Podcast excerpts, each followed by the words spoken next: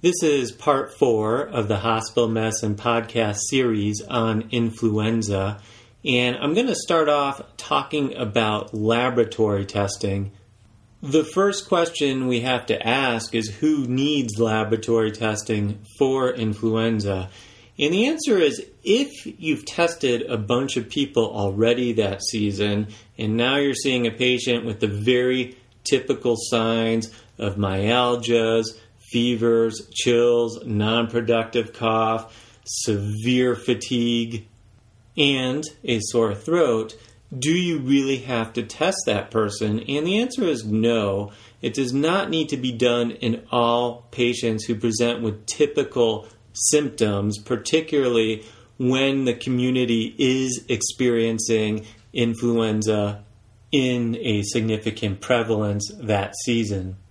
It basically is a judgment call as to whether or not you think this particular patient needs a laboratory test. If you are going to use a laboratory test, there are several available. A very common one that we use with frequency is the rapid influenza diagnostic tests. Now, these rapid tests are immunoassays, and they can identify both influenza A and B. There is an influenza C virus that on rare occasion is found in people. It usually is a much more mild virus in terms of symptoms compared to influenza A and B. And most people don't become very ill, and it really does not cause epidemics. But either way, the rapid influenza diagnostic tests are not going to pick up C. They're going to tell you whether there's a presence of influenza A or B. And the beautiful thing about rapid influenza tests is that they're available within about 15 minutes. So they are point-of-care testing where when the person is in your office or in the emergency room or even the hospital ward, you can get a pretty fast answer if the test is positive. If the test is negative, you have not at all ruled out influenza. There was a meta-analysis published in the Annals of Internal Medicine, and it was titled Accuracy of Rapid Influenza Diagnostic Tests. The study was published on April 3rd, 2012, and there were a few conclusions. One of the conclusions is that these rapid tests have high specificity, meaning that if you have a positive test, it's unlikely to be a false positive. So if your patient has symptoms and has a positive test, you can be pretty confident they have the flu. The problem is if they have a negative rapid test, it can be a false negative. So if you really need to know with a diagnostic test whether or not they have influenza, you're going to have to do an additional test. It also appears that these rapid diagnostic tests are a little bit better at picking up influenza A than they are picking up influenza B. It also should be noted that there's about a dozen commercial brands of rapid influenza tests out there right now. And since there's not really much head-to-head comparison data, we can't tell you which brand is better than the other. Perhaps they're all about equal, or maybe they're not. We just don't know. Much of the lack of sensitivity of the rapid test probably has to do with the relationship of peaks of viral shedding, meaning the influenza virus sheds the most at about 24 to 48 hours into the illness and then starts to decline. So if you're at day 7 in the illness, you may not be shedding much virus in the respiratory tract and therefore have a false negative. Now, there is a scenario that doctors should know about, and this has to do with the live attenuated influenza vaccine. It actually can cause a false positive result on a rapid influenza diagnostic test. This is important because if someone gets vaccinated, takes the nasal spray with a live attenuated influenza vaccine, and they get a cold a few days later, and you do a rapid test, it can be a false positive for influenza. Maybe it's just a cold and you diagnosed them with influenza, or maybe they have influenza and now you can't be sure because you're not sure if it's the vaccine or a real influenza infection that's causing the positive, I can tell you the patients will feel that it's the vaccine that gave them influenza, and that does not occur. I think a lot of us find it frustrating that a bunch of people wait to get their influenza vaccine until everybody starts getting the flu, and then they're like, oh my God, I better go get my vaccine. And they've been exposed to the flu, maybe at Walgreens or the doctor's office getting their vaccine, and then they think it's actually the vaccine that caused the flu. And then, as a result, they refuse to get the flu vaccine in future years. The flu vaccine cannot cause the flu.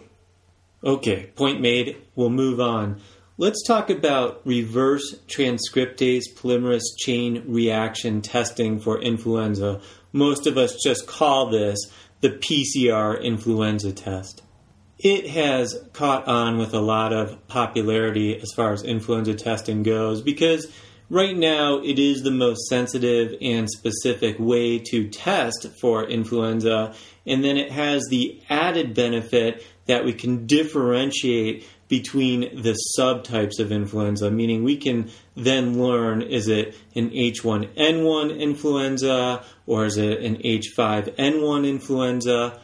And, well, I'll admit that probably really isn't going to change treatment. It's always kind of cool to know which one you're dealing with for whatever reason. But more than figuring out which type of influenza it is, I think it's more important that it is a rather sensitive and specific test. It also has a fairly rapid turnaround. You often get the results within many hours or maybe a day.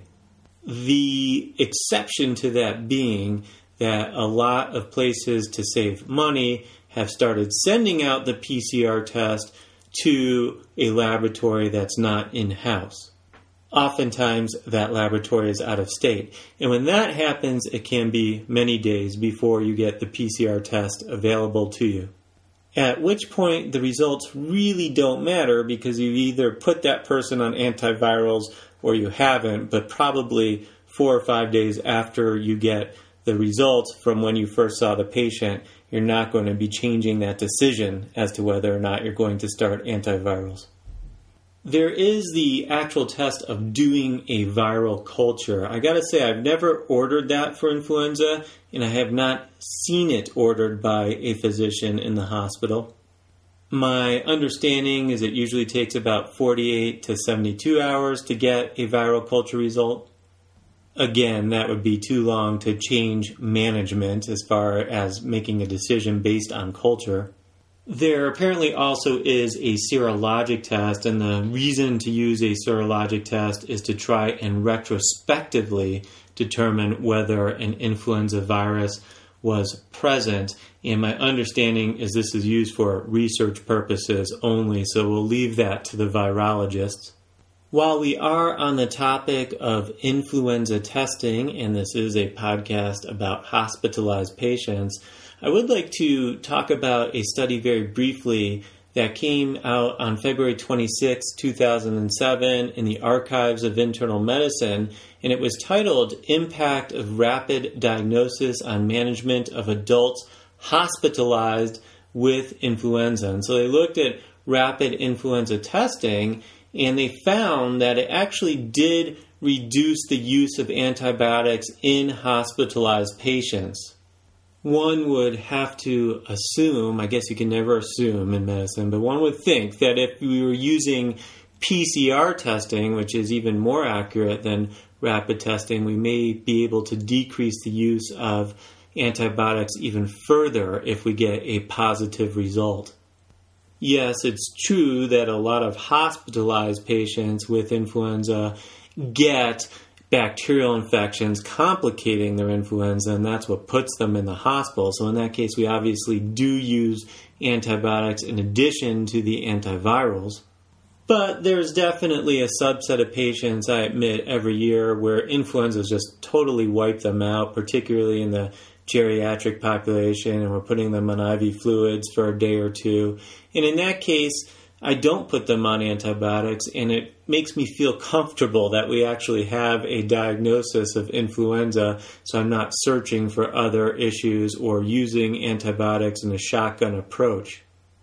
I think it's also worth briefly mentioning that there is an immunofluorescence testing of antibody staining for influenza antigen, and apparently the benefit of this test is that you can get the results within a matter of hours. From what I know about immunofluorescence testing, it doesn't sound like there's any major advantages over PCR, possibly some disadvantages compared to PCR. And I don't know how widespread available it is. I don't know if our hospital even has it, and I suspect we don't. So, in summing things up, you can use a nasopharyngeal swab or even nasopharyngeal washings, and you may or may not want to start with a rapid antigen test. Again, there can be a lot of false negatives with the rapid test. And if the patient has had symptoms for 5 days or more, the amount of viral shedding may be significantly decreased and therefore decrease the possibility that you will pick up influenza by a rapid test. Most people are starting to use the PCR more and more because it's the most sensitive and specific test, and the turnaround times can be pretty good if you have it in-house. And just a reminder that confirmation testing of influenza is not necessary to prescribe antiviral medications. And likewise, you still want to put patients on isolation, particularly if they have a negative rapid test while you're waiting for other tests such as the PCR.